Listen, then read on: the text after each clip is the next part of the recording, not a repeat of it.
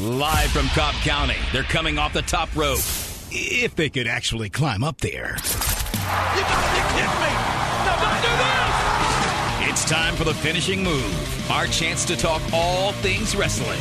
With the road dog Adam Gillespie, the bearded wrestling fan Chris Colwell, and Big John Radcliffe. The finishing move on Extra 1063, Atlanta's Sports and Talk.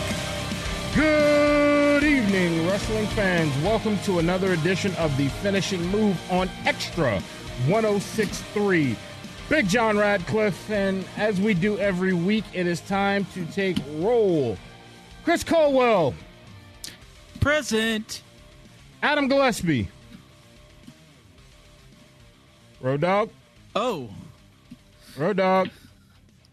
Honestly, though, I can't pick on him about it. Road Dog has been doing yeoman's work around here today. As uh, if, for those of you who don't know, Road Dog is one of our chief engineers and remote techs here. And when they are on the road, he is the guy that gets them connected. So he might actually be breaking down some stuff somewhere. And it's kind of a little warm. When I saw him, he looked a little flushed and flustered. I know. I don't see him hydrate all that well, so you'd hope somebody maybe give him a water bottle or a Powerade or some something to help him with that. But I don't know. I mean, the man, you know, does he take care of himself? I don't know. I don't keep tabs on him like that. So we took a poll back here at the studio, Chris, as Chris is Okay. remote from home. And uh, we've come to the conclusion that if he is passed out somewhere, you are going to have to drive up here and give him CPR. I'm sorry, I didn't hear that last part. You broke up a little bit, sir. Uh, I, Christopher Colwell, if Adam Gillespie has passed out somewhere within the building, we've come to the conclusion to, and taking a vote up here in the office that uh, you will have to come up here and give him mouth to mouth resuscitation and bring him back to life. So, what's our first topic today, sir? You, boy, you're just going to let our, our, our teammate just go into the light like that, huh? I mean, I feel like there's, you know, somebody maybe with prior training that could do that a lot better than me. I'm just saying. Well, we'll go with that, and hopefully you're right. Hopefully, That's obviously with- that's what the problem with that scenario is. if that's the way out you're going to find, we'll go with that. Uh, okay, whatever. one of the problems that I am finding, as you know, we're going to start off talking about tag team wrestling. We talk about it, we harp about it because obviously we're well, most times we're a tag team here on the show. And one of the things I have is the tag team division. As AEW, we've seen a new tag team join them, FTR. And for what everyone thought was actually kudos to Tony Schiavone for actually saying it, uh, bleep the revival. It does not stand for that. It stands for follow the rules. And I love the segment that they did where basically they called out all and gave a quick assessment of all the tag teams and even kind of, you know, pulled the pulled the curtain back and saying, you know, when you mention the Young Bucks, you have to mention us. And when you mention us, you have to mention the Young Bucks. Now, one of the things that was intriguing about that is currently in AEW, as we all know, their tag team, tag team champions technically aren't a tag team. They're two guys that have been put together that are working together. So it is kind of intriguing that where you have these other true tag teams that exist, they don't have that there. But now we get to see some tag teams and maybe even some more tag team action from AEW. Oh, absolutely. You've got more legitimate, normal tag teams, but you do have to make the argument for Hangman and Omega that, okay, they are part of the elite. So there is that connection. And the fact that they've been teaming, I mean, they were teaming months before they ever won the titles, uh, kind of pretty much right after the, the launch of Dynamite. So they've kind of been a team for, they're just not, they don't have the big team name. They don't match when they come out. They don't have, you know, the same entrance when they don't have the same theme music. They're, they're not a team in that sense, but yet they are. They've been teaming long enough that you almost, it's almost like the bar, you know, with Sheamus and Cesaro. It's just, they teamed for so long after a while, it's just kind of like, okay, now they are a team. So Yeah, but comparatively sense, to the bar with, with Hangman and uh, Kenny Omega, I mean, you said it. There are a couple of months. The bar was some years, and, and that was on again, off again. And when you talk about you know the landscape of AEW's tag team, the Young Bucks obviously they were a tag team not only just by teaming together and going into wrestling, but by birth. Uh, but when you look at FTR, it's been years. The Lucha Bros, years. When you look at uh, uh, Butcher and the Blade, I mean, these are teams that have been together, whether it be in AEW, whether it be in other companies, they've been together for some time. And we know Omega and uh, Hangman have worked together, but you're, but to their point, they're right. Are they a true tag team? They lose the titles. I don't foresee them continuing on. No, and I, I, I, would imagine that as soon as they do lose the title, something's going to happen there where one turns on the other. Who knows which one that'll happen? And you'll see both guys really become, you know, breakout singles guys, which I think we were all kind of shocked at, especially after Hangman got the the initial AEW, well, not the title shot, but he was in the match to crown the inaugural AEW World Champion and he hasn't had been a singles guy since. And it's kind of weird that he found himself in that that area when we know he's got the ability to be a breakout singles guy. We know Omega can be that guy. He's the best bout machine for Pete's sake. But I mean, you know, they they, they found uh, they decided to put these guys in this position because you looked at some of these up and coming guys like a Darby Allin or an MJF that really you wanted to give that single spotlight to, and you didn't want to overcrowd it you know, the single, the main heavyweight division with all the elite guys. So you kind of throw them off into the tag team ranks, uh, uh, being Omega and Hangman, just to give, just to spread out the roster a little bit and help bring up the people that maybe aren't on, weren't quite on that level of the elite, make them equal so that when these big matches happen down the road, they mean more because the guys that have been elevated, your Darby's of the world, MJF, uh, you know the lucha or not necessarily luchasaurus, but even the case of. Um, oh, I'm, how am I blanking on the Jungle Boy, who had the title shot last night uh, on Dynamite. I mean, they've all been raised to a certain level where it's not just some who's this guy that they pulled off the street now that's facing Cody Rhodes. So I think that was ultimately the goal. But long term, I you know we can't expect Hangman and, and Omega to be that team, and you're going to see guys like FTR, and you're going to see you know the uh, Lucha Brothers and the Young Bucks are going to put on tremendous matches for those very tag team titles, and they're going to be main event quality. And it's, you know, overall the company's going to be better for the little sidestep they took, I think, in the long run. But, you know, the long run is not to see uh, guys like Hangman and Omega to be the champs. But it is also one of those things where you, you kept mentioning teams that are coming up.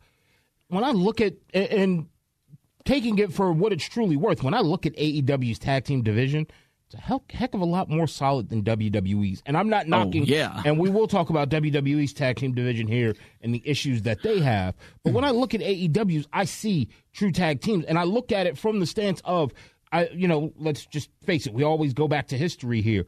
When we think of tag teams back in the day, there weren't a lot outside of excuse me, I mean, Money Inc. was a tag team, but it was truly IRS and Ted DiBiase. But when you start talking about the Freebirds, the Rockers, Legion of Doom, uh, the Bulldogs, the Bulldogs, the Hart Foundation, you, the uh, what was it? The Yellow Jackets, the Stingers. What were their oh, names? No, the uh, the uh, oh goodness gracious, the um, they were bumblebees. Jumping Jim Brunzell and yeah, uh, B, B. Brian Bell or the Killer Bees. The, the Killer, Killer Bees. bees. Where, there we know, go. I had to dig in the crates for that one. I just remember as a kid. No, them, that was a good one. I can't believe that it took me that long when to they, answer that for you. When they would get when you know they would get the heat, they'd go under the ring, they throw on these yellow masks, and then they hop back yes. into the ring and go for the win. But when you talk of tag teams, you think of that in terms of the scenario, and I get it. There's been an evolution of it. It has evolved where you know you've seen teams like Rated RKO that has come about where there's no, there was nothing there. There was nothing that was the the mesh there. We actually saw, we watched the Big Show go from Jericho to ShoMiz, where he was. we watched the tag team. Well, and you saw Jericho go from rated Y2J to Jericho. Exactly. It was like well, transition started with Edge and Jericho that ended with Big Show and Miz. And even you know, arguably one of the greatest tag teams of all time were just simply Edge and Christian. That's really all they were.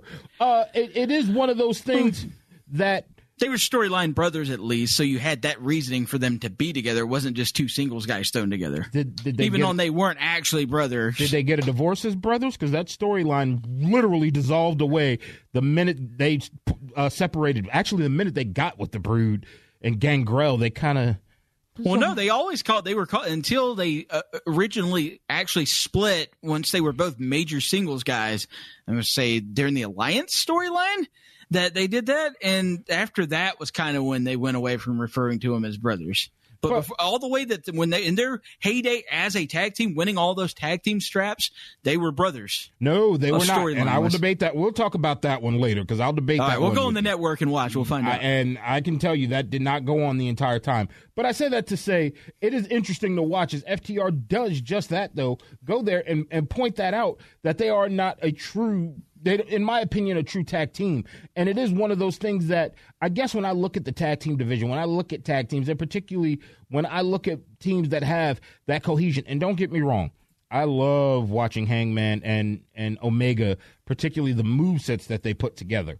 It is amazing. It's masterful to watch it, but it is sure. also one of those things that when you're looking at it, it is kind of, you know, this is kind of doomed for failure. So I can't fall in love with them. Much like how we I fell in love with FTR because when they were the revival in WWE, it took me back to the old days of the Brainbusters. It took me back oh, to yeah. the old days of the old school wrestlers. We even talked about it right mm-hmm. here on this show, as the expectation was that they would go over to uh uh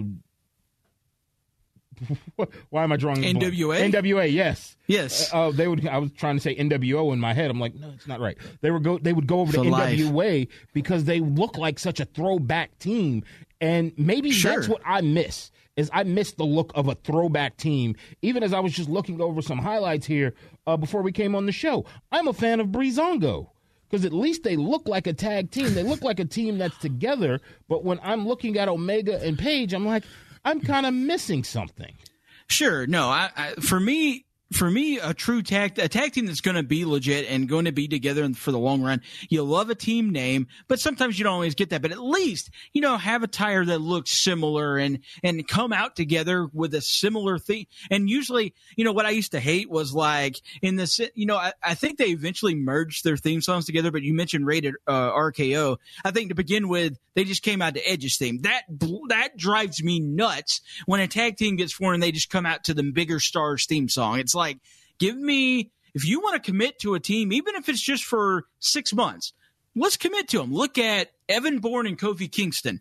The Air Boom name, stupid beyond belief, but at least they had a team name. They matched SOS. and they had a separate theme song. coming. SOS. you get my point. They at least coming.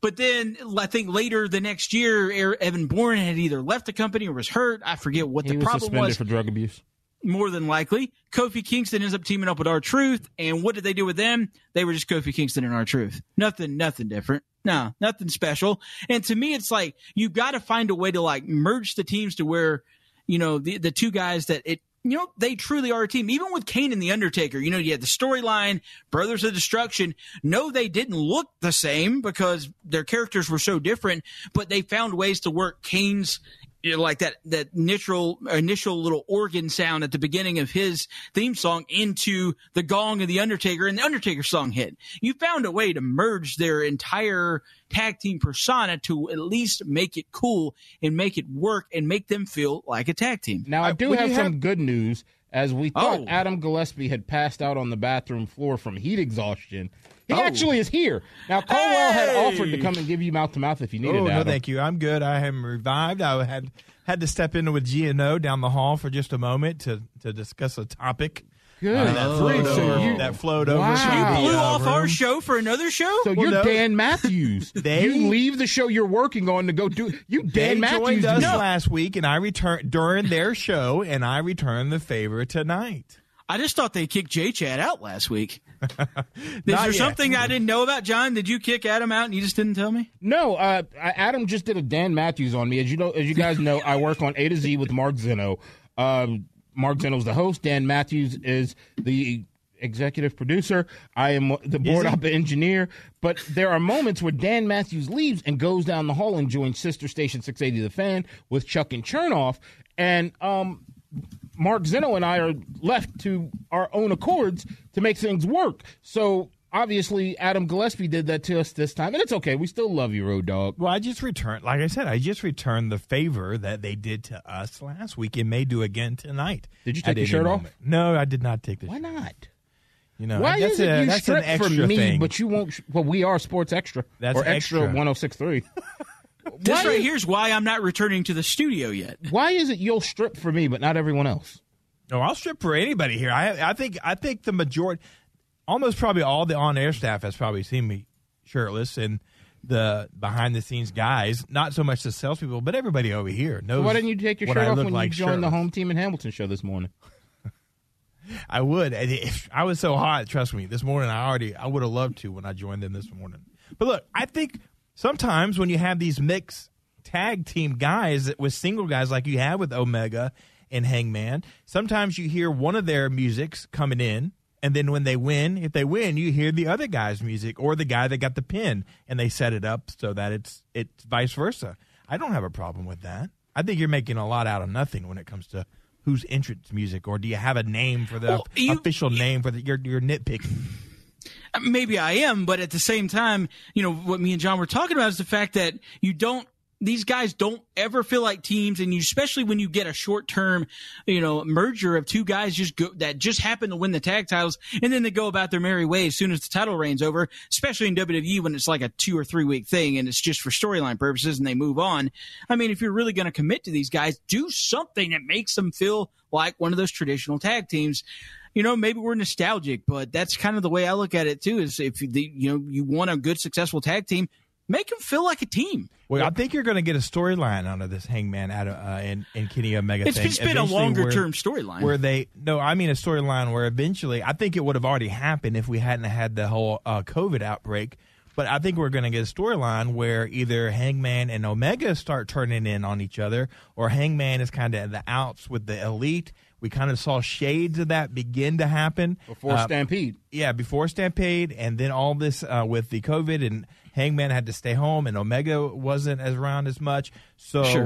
uh, I think we were going to go that route with them, but we had to, you know, adjust due to the circumstances. Well, one of the things we're going to have to adjust to is whatever WWE is doing with their tag team division. Because if you start, Nothing. and I mean, you go up and down their roster in the tag team division, it's a joke. If you start with their Raw tag team champions, am I the only one that's tired of whatever the kind of Olympics that they have going on with the Street Profits and the Viking Kings, where we've done basketball, we've done bowling, Golf. we've done golf, Axe throwing. we've done axe throwing.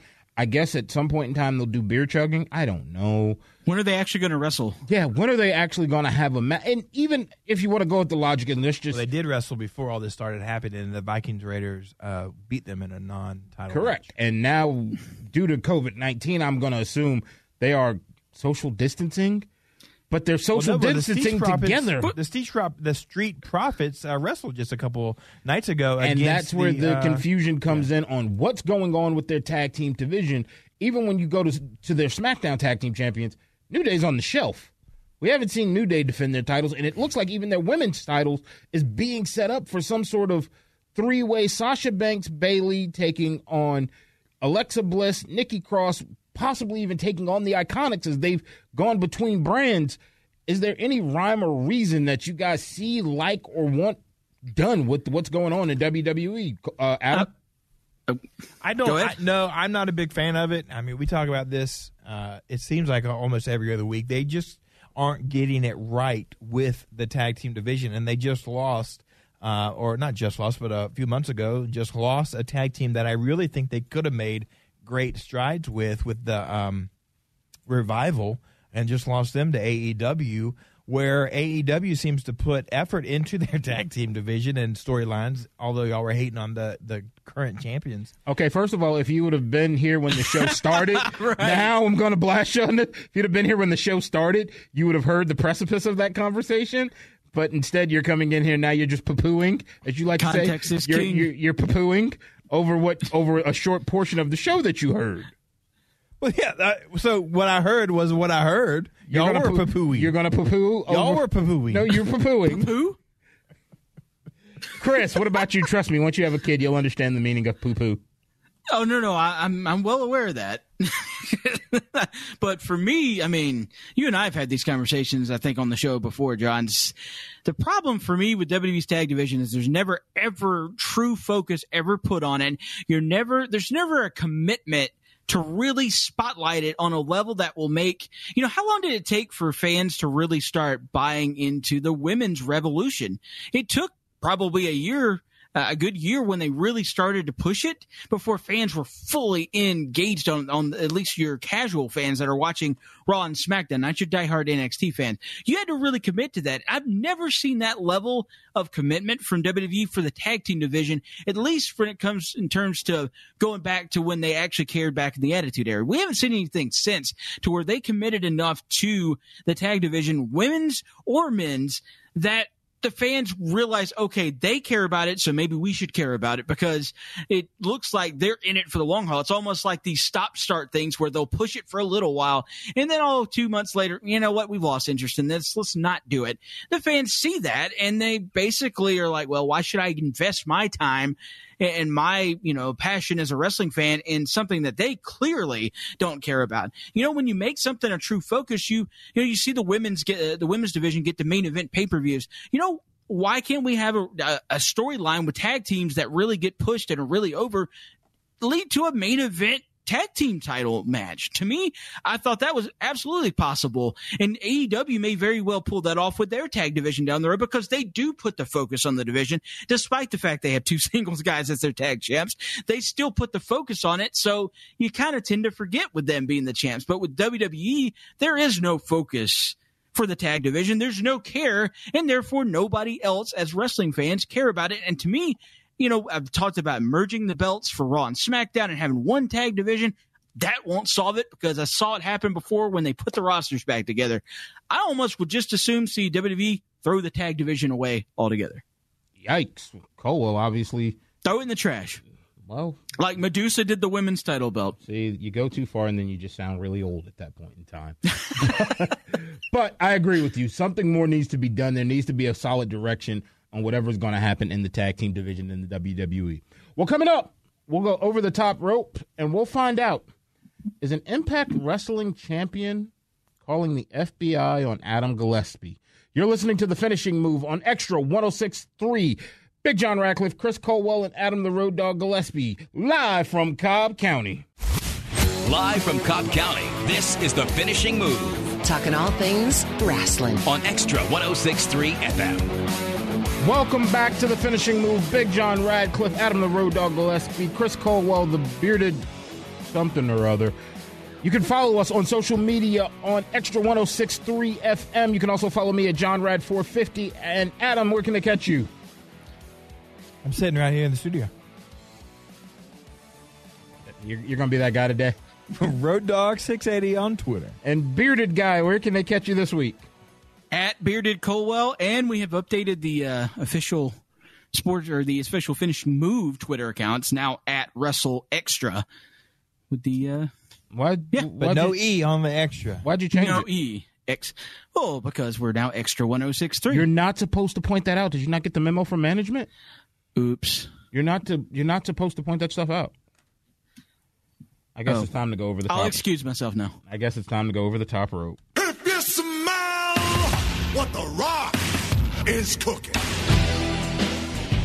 Okay, I know I normally joke and give them a hard time, but Adam, is the FBI looking for you? Because current Impact knockout champion Jordynne Grace, she sat down in an interview and she's threatening to call the FBI for the amount of uh, male appendage pics that she gets in her DMs. She said she's tired as she sat down and did an interview with uh, Chris Van Van. I can't ever say his last name. Van Vliet, Vlid, VL. I don't know. But she sat down Chris with Van him. Vliet? Yeah, him.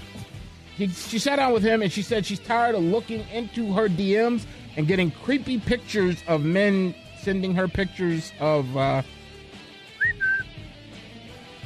Adam, is FBI no, looking this for is you? not me. I uh, I'm not going to tell the FBI where I am right now. Maybe for some other issues going Oh, on in we're my life. live from Cobb County. But no, in this case, uh, this is not me. And you said Jordynne Grace. yes, I'm looking at her uh, right now yes, on uh, social media, yes. and I wouldn't be sending her any. I wouldn't be Oh. sliding into her Oh. DMs. Dude. Awful. harsh. Not your type. Now, now, what happened? Now you're gonna get now you're gonna get the, the Twitter uh, messages from fans that are gonna be giving you hate mail. That was really really insensitive, sir. No, we all have our type, and she's not mine. There's Okay. nothing wrong with that. I just asked, is it your type? Look, don't get offended, Chris. That's not you sending her DMs. Your wife would not like that, would you? No, I, if if that was me doing that, I wouldn't be talking to you guys right now. Look, it, it's a horrible thing, and I know Adam. Adam, have you sent pictures of your appendage to other women in WWE that you're attracted to? no, attracted not to? in WWE. AEW, not in AEW. New Japan. All right, let's you might want to stop here. No, I now want to get to the bottom of this because I want to know if we're going to be missing the third member of our team for 25 to. SHW? It's just one of those questions that you don't want to know. Danny. Hey, oh Danny. gosh. Oh no. That one might actually be real. That that Oh no. this is- you just broke kayfabe completely. Uh, AEW. Tony Khan, he put, sent out a scathing tweet, and he got very real with it. You didn't feel like it was kind of harsh? yeah, I guess it was. Okay, so let Adam, who is a huge Hulk Hogan fan, if you've been a long time listener of the finishing move, you know Adam and I have had our long-standing debates. Adam is actually has a life-size cutout of Hulk Hogan. Well, Tony Khan sent out a tweet as his ex-wife Linda, she took to social media talking about everything that's going on in the world with the rioting and things of that nature, and ultimately sent out what Mr. Khan felt like was a bit of a uh, how should I describe it? Cross the line. Cross, the line. thank you. Crossed the line with her tweet, and then replied by basically sending out the tweet and saying that uh, you now join your husband in being banned from all AEW shows. Congratulations. And what she wrote was watching the looting, it's all African Americans. Not sure how robbing and stealing uh, stealing set the record straight, but if they want to be heard, they need to be civil. Now this is stupid. There's no reason to tweet that. No reason to get involved and, and we know that AEW is a very open and very um, I don't know, liberal's not the right word, but very open uh, feder- uh, you know- Inclusive. inclusive. There we go. Very inclusive. We obviously can uh, put one and one together here to understand that Hogan is banned due to the audio that was leaked of him uh, using the N word repeatedly over and over. Uh, we assume that's why he was banned. I don't know why else he would be banned, unless him and Dusty Rhodes had a strange relationship and Cody's holding a grudge. Uh, but we assume that's why. And you know? I don't know. Did Hulk Hogan even know he was probably banned from AEW? I, I doubt it.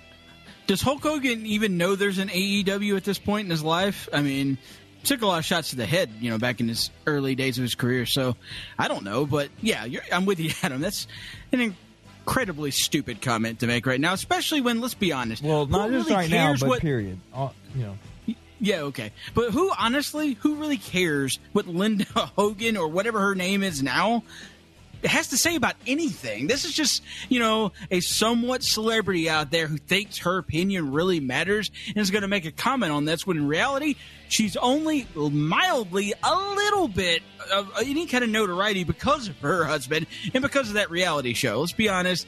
What she said, really dumb. Nobody needed to hear it like she's ever going to go to an AEW show, but that just is another way for Tony Khan to step up and say, you know what?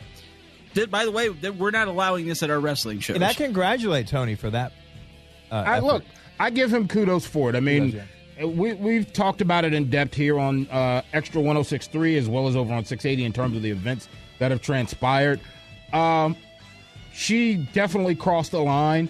And I agree with you guys wholeheartedly. It was a tweet that just didn't need to go out. Sometimes I think Ronald Acuna of the Atlanta Braves recently sent out a tweet that said, I have nothing to say. Sometimes yeah, that's but I wonder if having nothing to say right now is is almost just as bad. But that's a whole different topic for another. Diff- that's a different time. show. But I, I, but I, think her going down this road and just saying what she said at this point in time, it was very insensitive. And I think it is one of the scenarios of understand the name that you, as her Twitter handle does still say Linda Hogan. So we know who you ultimately are linked to.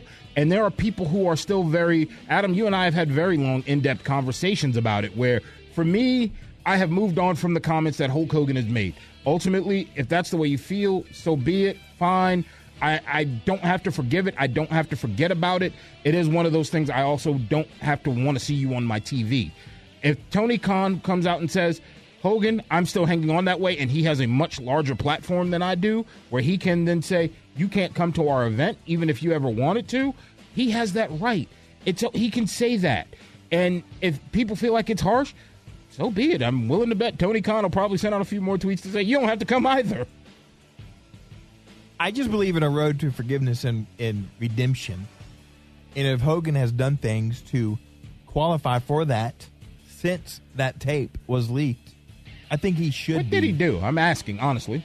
What's that? What did he do for a road to redemption? Well, I'm asking. I don't know the answer to that. Well, I know he's worked with uh, charities. I know he's done a lot of stuff. He would, uh, spoke with the YMCA uh, after all that came out. He obviously lost income, so he was uh, when he was fired by the WWE. So he was punished, I guess, in a way, uh, if you want to call it that. Uh, not that that you know excuses what he did, but I do think he's came and ap- he's apologized in person to the WWE locker room. Uh, and you know it's up to all those individuals to accept that apology. We're kind of seeing that happen right now today with Jake Fromm. There are definitely some who have accepted his apology, and there are some that don't seem to be so acceptive of his apology. Uh, you know, it's I don't, and, and and plus, I think your actions speak for you. And even in the Drew Brees case, maybe some, maybe you know, actions that Hogan has done throughout his whole life have said, no, that's not who he is. With the Make a Wish Foundation, with Booker T saying that he was one of the main components in helping his career. Now, keep in mind, and being fair to me, and because that's the only person we can only speak to, John and Adam in this scenario. We won't speak for group mass groups. I've never declared Hulk Hogan anything other than a person who ma- who said a word that your apology I can forgive, but also at the same time, if I make the choice, am I wrong for making the choice to say, eh, I want to distance myself from it for a little bit? No, I'm completely fine with that. And, and I don't, and I fall under the philosophy of a lot of times you forgive. I think we should, as Christians. You never forget. Yeah, as You Christians, you're supposed to forgive, but Yep. you don't forget. And I have lived that uh, life with some of my own family, where I have forgiven things, but I have not forgotten. And it's not that like I throw it up to them or whatever every time when we're around, but I do wonder, I do keep it in the back of my mind, and I say if I see things going back in that direction, then I need to get away from that in nothing, my life. Nothing wrong whatsoever, and it falls into the same category. Speaking of forgetting, evidently WWE must have forgotten where we punked. Drake Maverick was fired. But I guess he's now given a contract where we just punked by the WWE on a long work that ultimately, as he went through the cruiserweight division tournament, he got to the finals, lost. At the end of NXT, he came out, Triple H came out, presented him with a contract. Did we all just get punked? And most importantly, do we care?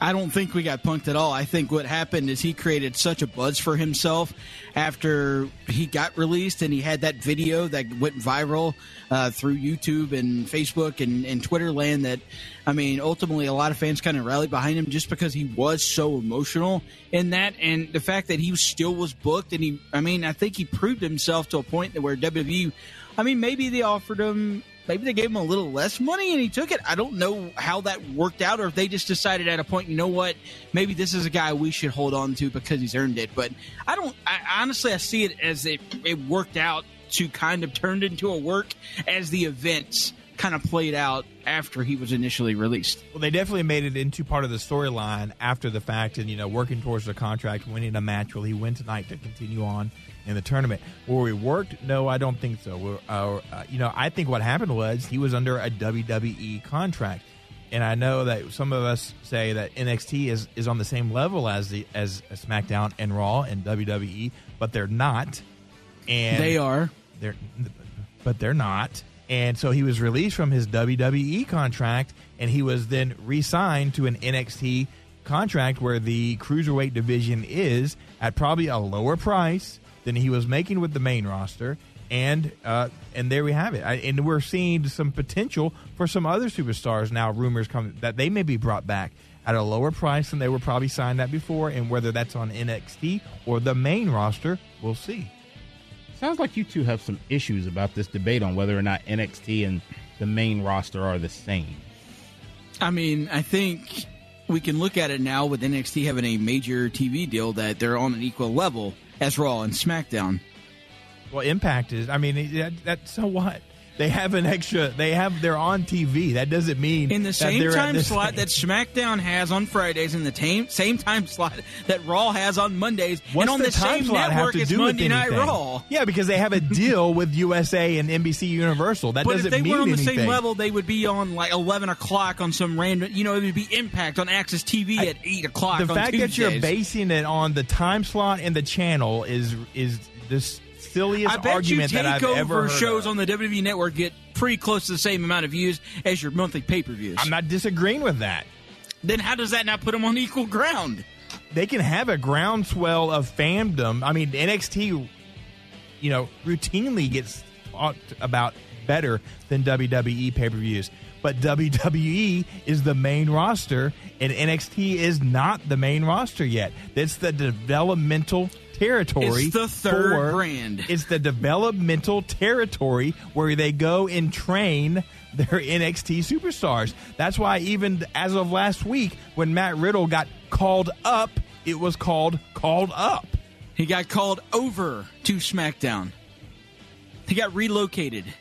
It is still an, an intriguing debate that I think we'll continue to have for some time because when I look at it, it is still developmental. It just so happens that they're able to move superstars between brands and not between brands, but down a brand to help promote and help bring up. I think Rhea Ripley, it served her well for whatever reason that she lost to Charlotte Flair, that it was one of the reasons why that move was able to happen. And we've seen it since its, since its inception, whether it be Natalya Neidhart, Cesaro, we've seen a multitude of different superstars who have gone down, whether they needed to retrain or whether they've come back or whether it was going down there to help develop other superstars. And I think that's the key to it is beyond just the fact of putting it out there. And we talked about it when AEW first started, where it was the scenario of we don't know who they are.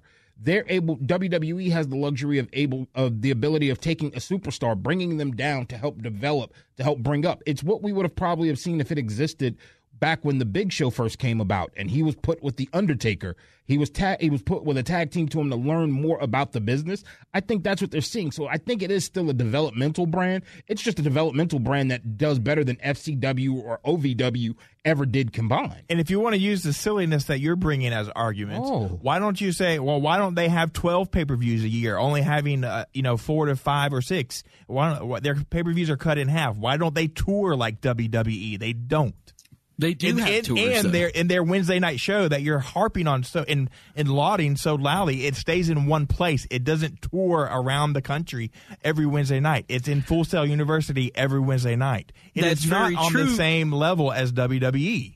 That's very true. What you say about them not touring yet with with the weekly show, but there were plans. You heard rumblings that there were plans to take it on the road before COVID hit. So Okay, well, we don't we'll know see. what we'll see. was going to happen. But as of right now, that's not the case. So we can't we want- can't argue. Well, if we can't do well, they- if right, I don't think they would Well, have if- NXT dominate the Survivor Series pay per view if they weren't trying to make NXT seen as the third because brand. they're trying to promote that brand. I understand that, but that by And, they're- promoting that brand, it, you elevated that it. brand is constantly losing to AEW.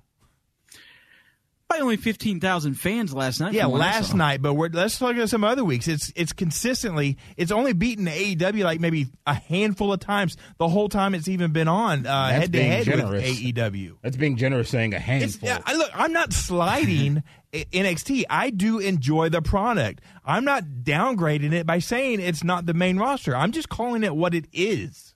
I, I still enjoy the product. I still watch it. I still think, and I agree that there are definitely NXT takeovers that are much better than some of the regular pay per views. But it's just not. It's the developmental property right now.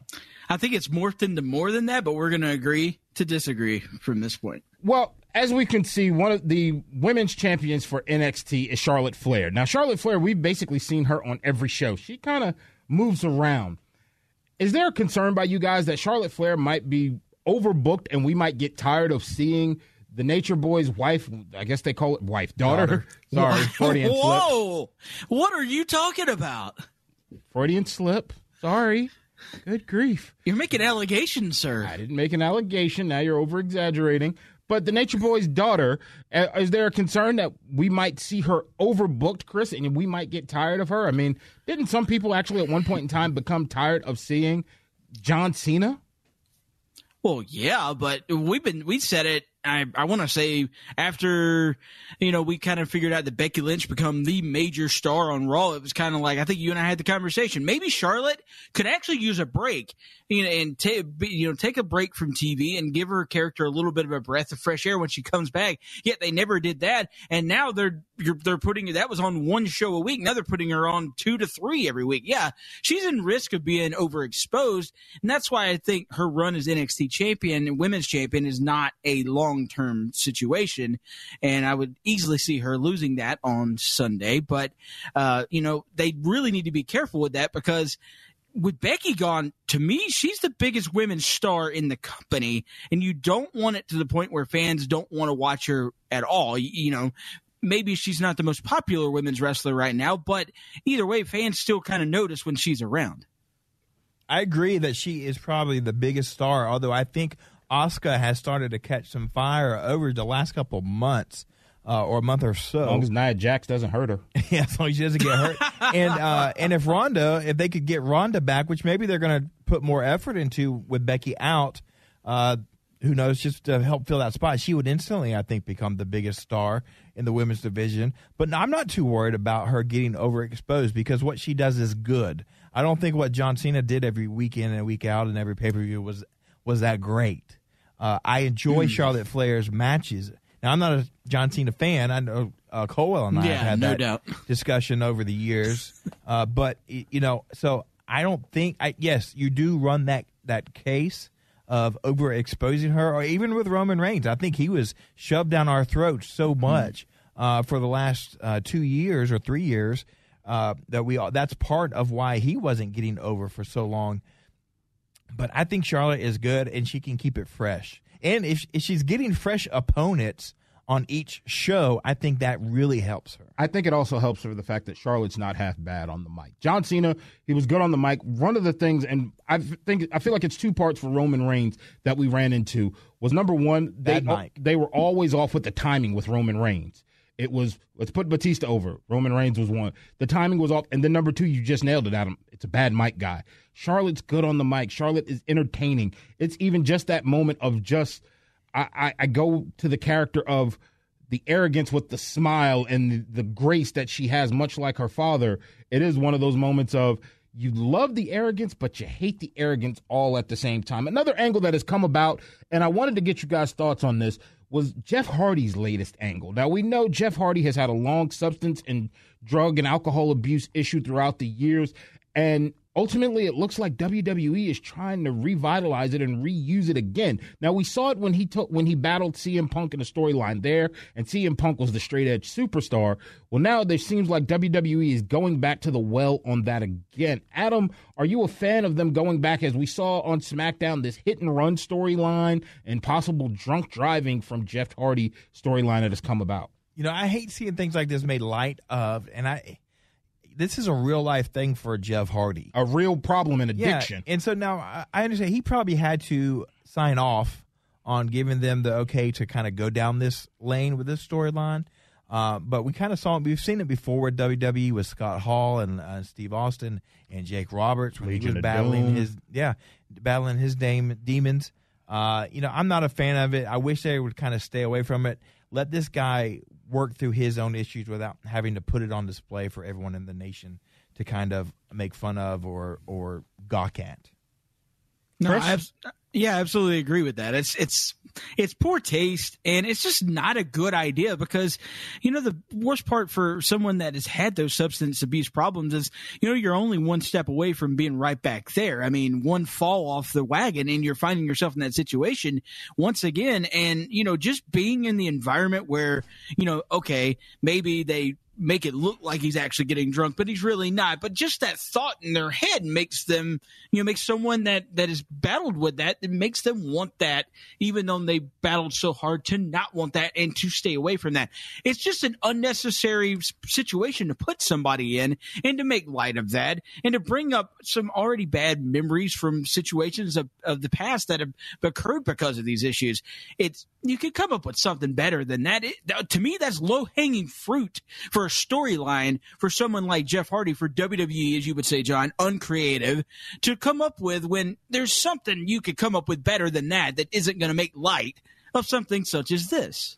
And I think it, you know, it what makes it even worse. Obviously, Jeff Hardy has a family, and two of which are very public figures. His brother being uh, Matt Hardy on AEW, and his sister in law, Matt Hardy's wife, Reby Sky.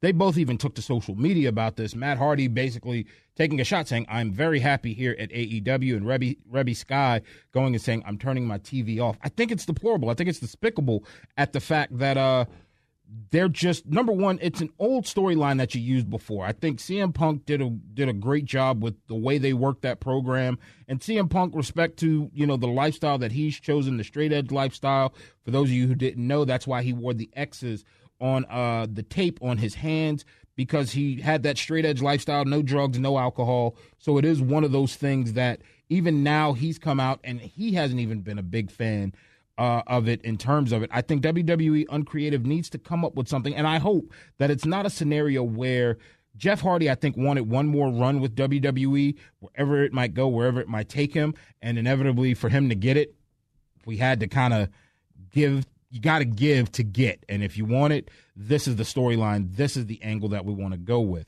Now, one more storyline I want to touch on before we go to break. I talked about it a few minutes ago. Nia Jax it seems like Nia Jax might be the reason, we, one of the reasons, we might never see the buckle bump. Crowd noise.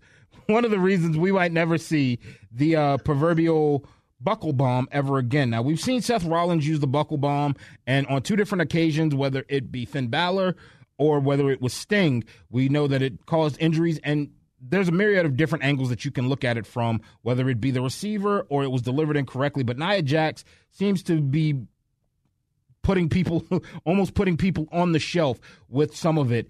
Is it time to send Nia Jax, Chris? I know you don't agree with it, but this is the best way I can describe it. Is it time to send her back down to NXT and work on her craft a little bit more, or is it even time to just cut cut bait with Nia Jackson? You know what? You've been here long enough. This might not work that's an extreme measure to go to to get rid of her altogether. I think I think the right move was made in just getting rid of the move itself because when you look at it, I mean Seth Rollins injuring you know Finn Balor and Sting famously with that move, and it, to me it's just like it's like when the Tombstone Piledriver went through a ban there for a while and uh, back in I think the early 2000s because people were getting stingers off of it.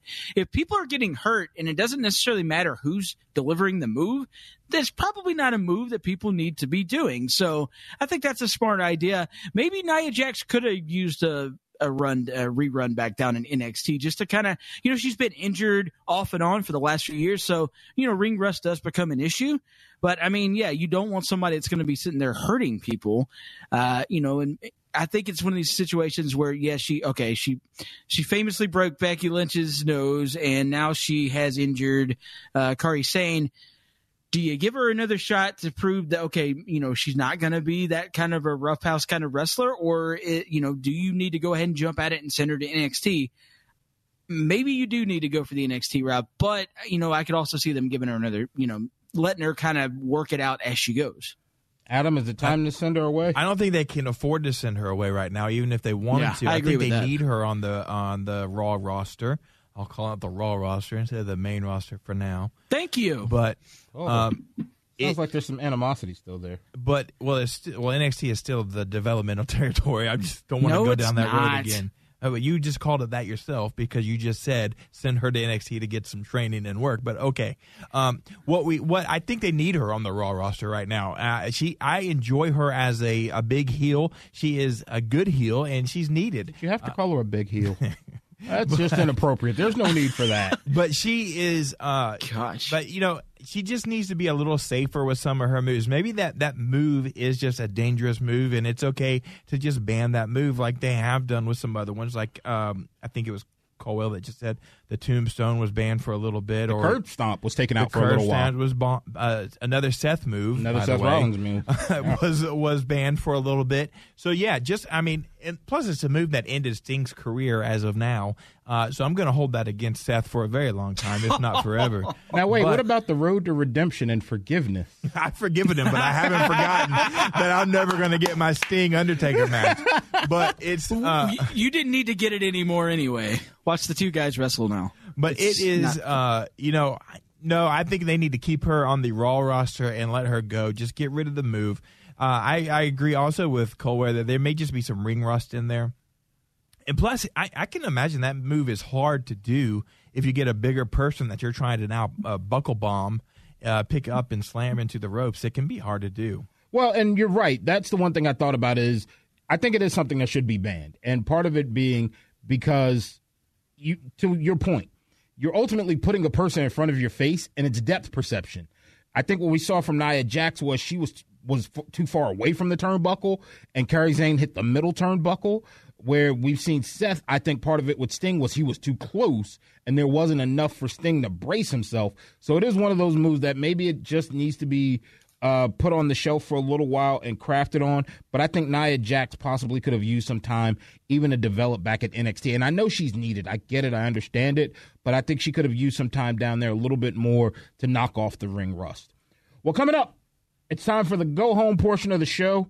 And like we do every week, I'm almost willing to bet that Chris Colwell is going to overthink something that is very simple just for a very simple answer.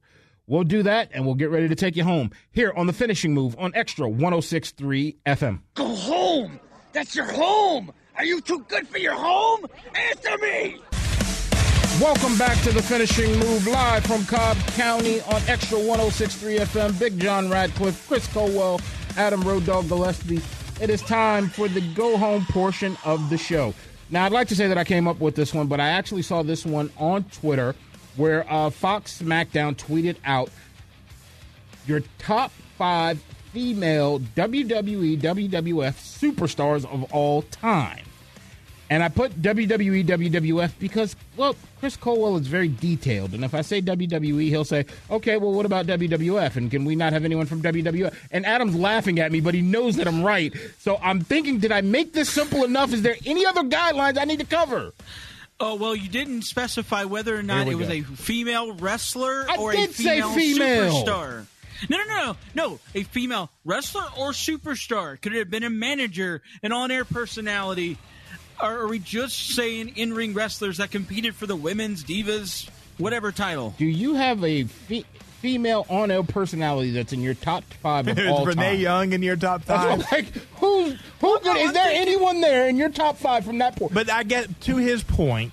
He could say, "Is Miss Elizabeth in your top Thank five?" you. Now Sherri Martel. Now she did wrestle. She at one did point, wrestle. but Miss Elizabeth did not. Uh, I um, okay. I thought when I said superstars, maybe Sunny. it did open it, leave it at wrestlers. So forgive me that I put that. I didn't make that. na- Now I know to be a little more detailed. But Chris, you go first. If you have Renee Young at number one, I do not have Renee Young at number one. I, the reason why I brought that up is because somebody that I saw as a better personality as a manager or j- on-screen character versus what she did in the ring Luna is going to be higher on my list. So I would throw in my top five an AJ Lee if we're talking about personalities. I'm not putting her in my top five, but she's just based on her wrestling because I didn't think she was good enough for that. But for me, AJ Lee would definitely be in there if we're talking about broader picture here.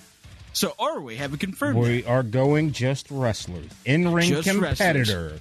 That's why I put superstars. Next time I'll be a little more detailed with Mr. Colwell. Okay. Would you like me to start then? I, I'll go with Well, it. I All did right. say that part. You did say that, part. I will give you that. see how I All get right. frustrated every week now? Do you understand why? But I knew this would happen. And honestly, when I was typing this out, I'm like, okay, I put WWE. Nope, I better put WWF because then he's going to tell me something like, you know, Alundra Blaze, she was in the WWE era. Well, WWE now WWE. owns WCW, so could we That- use superstars from Don't- WCW? Don't you start. Don't you start. I'm the only board up here. I'll walk out and leave this thing running. Go, Chris. You're first. All right, we're gonna go Trish Stratus, Is that Lita, not necessarily in any order. Okay. Tri- any order: Trish, Lita, Molly Holly, Oh, my Charlotte Flair, Becky Lynch. Your list is now irrelevant by having Molly Holly on there. Adam, you're next. I'm going to do the same thing, no order, but uh, Charlotte Flair. I'm going to put uh, Sherri Martel in there because of her career at, as a wrestler and a manager. Uh, I put Trish Stratus. Um, I can only think of her real name now. Amy Dumas, Lita. Lita. Uh, and then number five, man, I really want to put Becky in there, but I don't think two hot years gives you a top five status all time. Uh, so number five, I know one person is going to hate this, but the the one Bella, Nikki Bella? Nikki. Oh, really? Controversial. All right, uh, we're going to be consistent on some of our top five. It seems like the one out that it's going to be because I'm with you guys. Uh, Trish Stratus, uh, Lita, Charlotte Flair. Uh, I am going to add in there one of the changes that I'll probably put in there is I'm going to go with Mickie James. And Yeah, I can see that. and another one in there that is going to be a little bit different from you guys. Uh, not your wife, Chris, Victoria. I was a big fan of Victoria's as well back in the day, so that yeah, that's a good one. I did see on Twitter where I saw where you got this question from earlier, and I saw that Oscar answered the question, and her one through five was Oscar, Oscar, Oscar, Oscar, Oscar. Well, I mean, let's be honest. It, it would be like if we asked Adam, "Who's your favorite Dickey Broadcasting employee?" Adam, Road Dog, Gillespie, Adam Road Dog Gillespie, Adam Gillespie would be your would be your top five.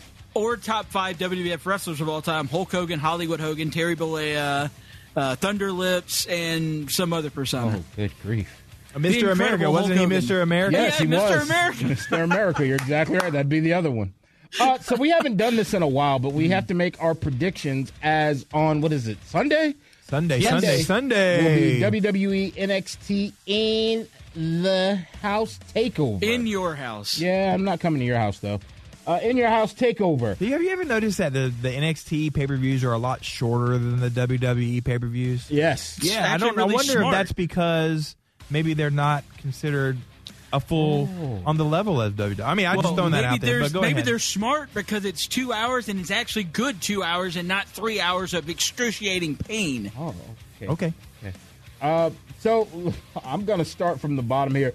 Uh, the six-woman tag match: Mia Yim, Blackheart, and Knox taking on Candice LeRae, Dakota Kai, and Raquel Gonzalez. Well done. I'm going to go uh, Mia Yim and Blackheart Knox to win this based on the uh, the Mia Yim and Candice LeRae storyline that's been going on. Time for uh, Mia Yim to get a win. Same, me, me, um, that Same group, here. that side. Uh, Keith Lee taking on Johnny Gargano singles match for the NXT North American Championship. I want Keith Lee if- to keep it. Okay. I can see that, but I, I'm going to go with Gargano here because the Gargano NXT will continue on here. His image of NXT. I think Johnny's going to steal the title here. I, I'm going with Adam on this one. I want Keith Lee to retain the title, and I think he will. Adam Cole, baby, taking on the Velveteen Dream. This is a last chance backlot brawl for the NXT Championship. Dream loses. He can no longer challenge for the NXT Championship while Cole still has it, who has had it for a record setting. We're over 365 days. I just don't know the exact number anymore, but it's been over a year. I, God, I've got Adam tough, Cole yeah. retaining the title here myself. Go ahead, John. Uh, I'm going Velveteen Dream on this one. You think he's finally going to get it? Yeah. I, I would love. I, I wanted Cole to lose it. Uh, what, what was that? The ta- the takeover, Takeover- that we didn't get. So he, that he could come up on the main roster. I'm ready for him on the Raw or SmackDown roster. Uh, so I want Velveteen Dream. I think just since they've been playing up this 365 days thing so long that we now know the number. We know where the number is, and I think they just move on from there. Uh, Finn Balor taking on Damian Priest in a singles match. Adam, who you got? Balor. Colwell.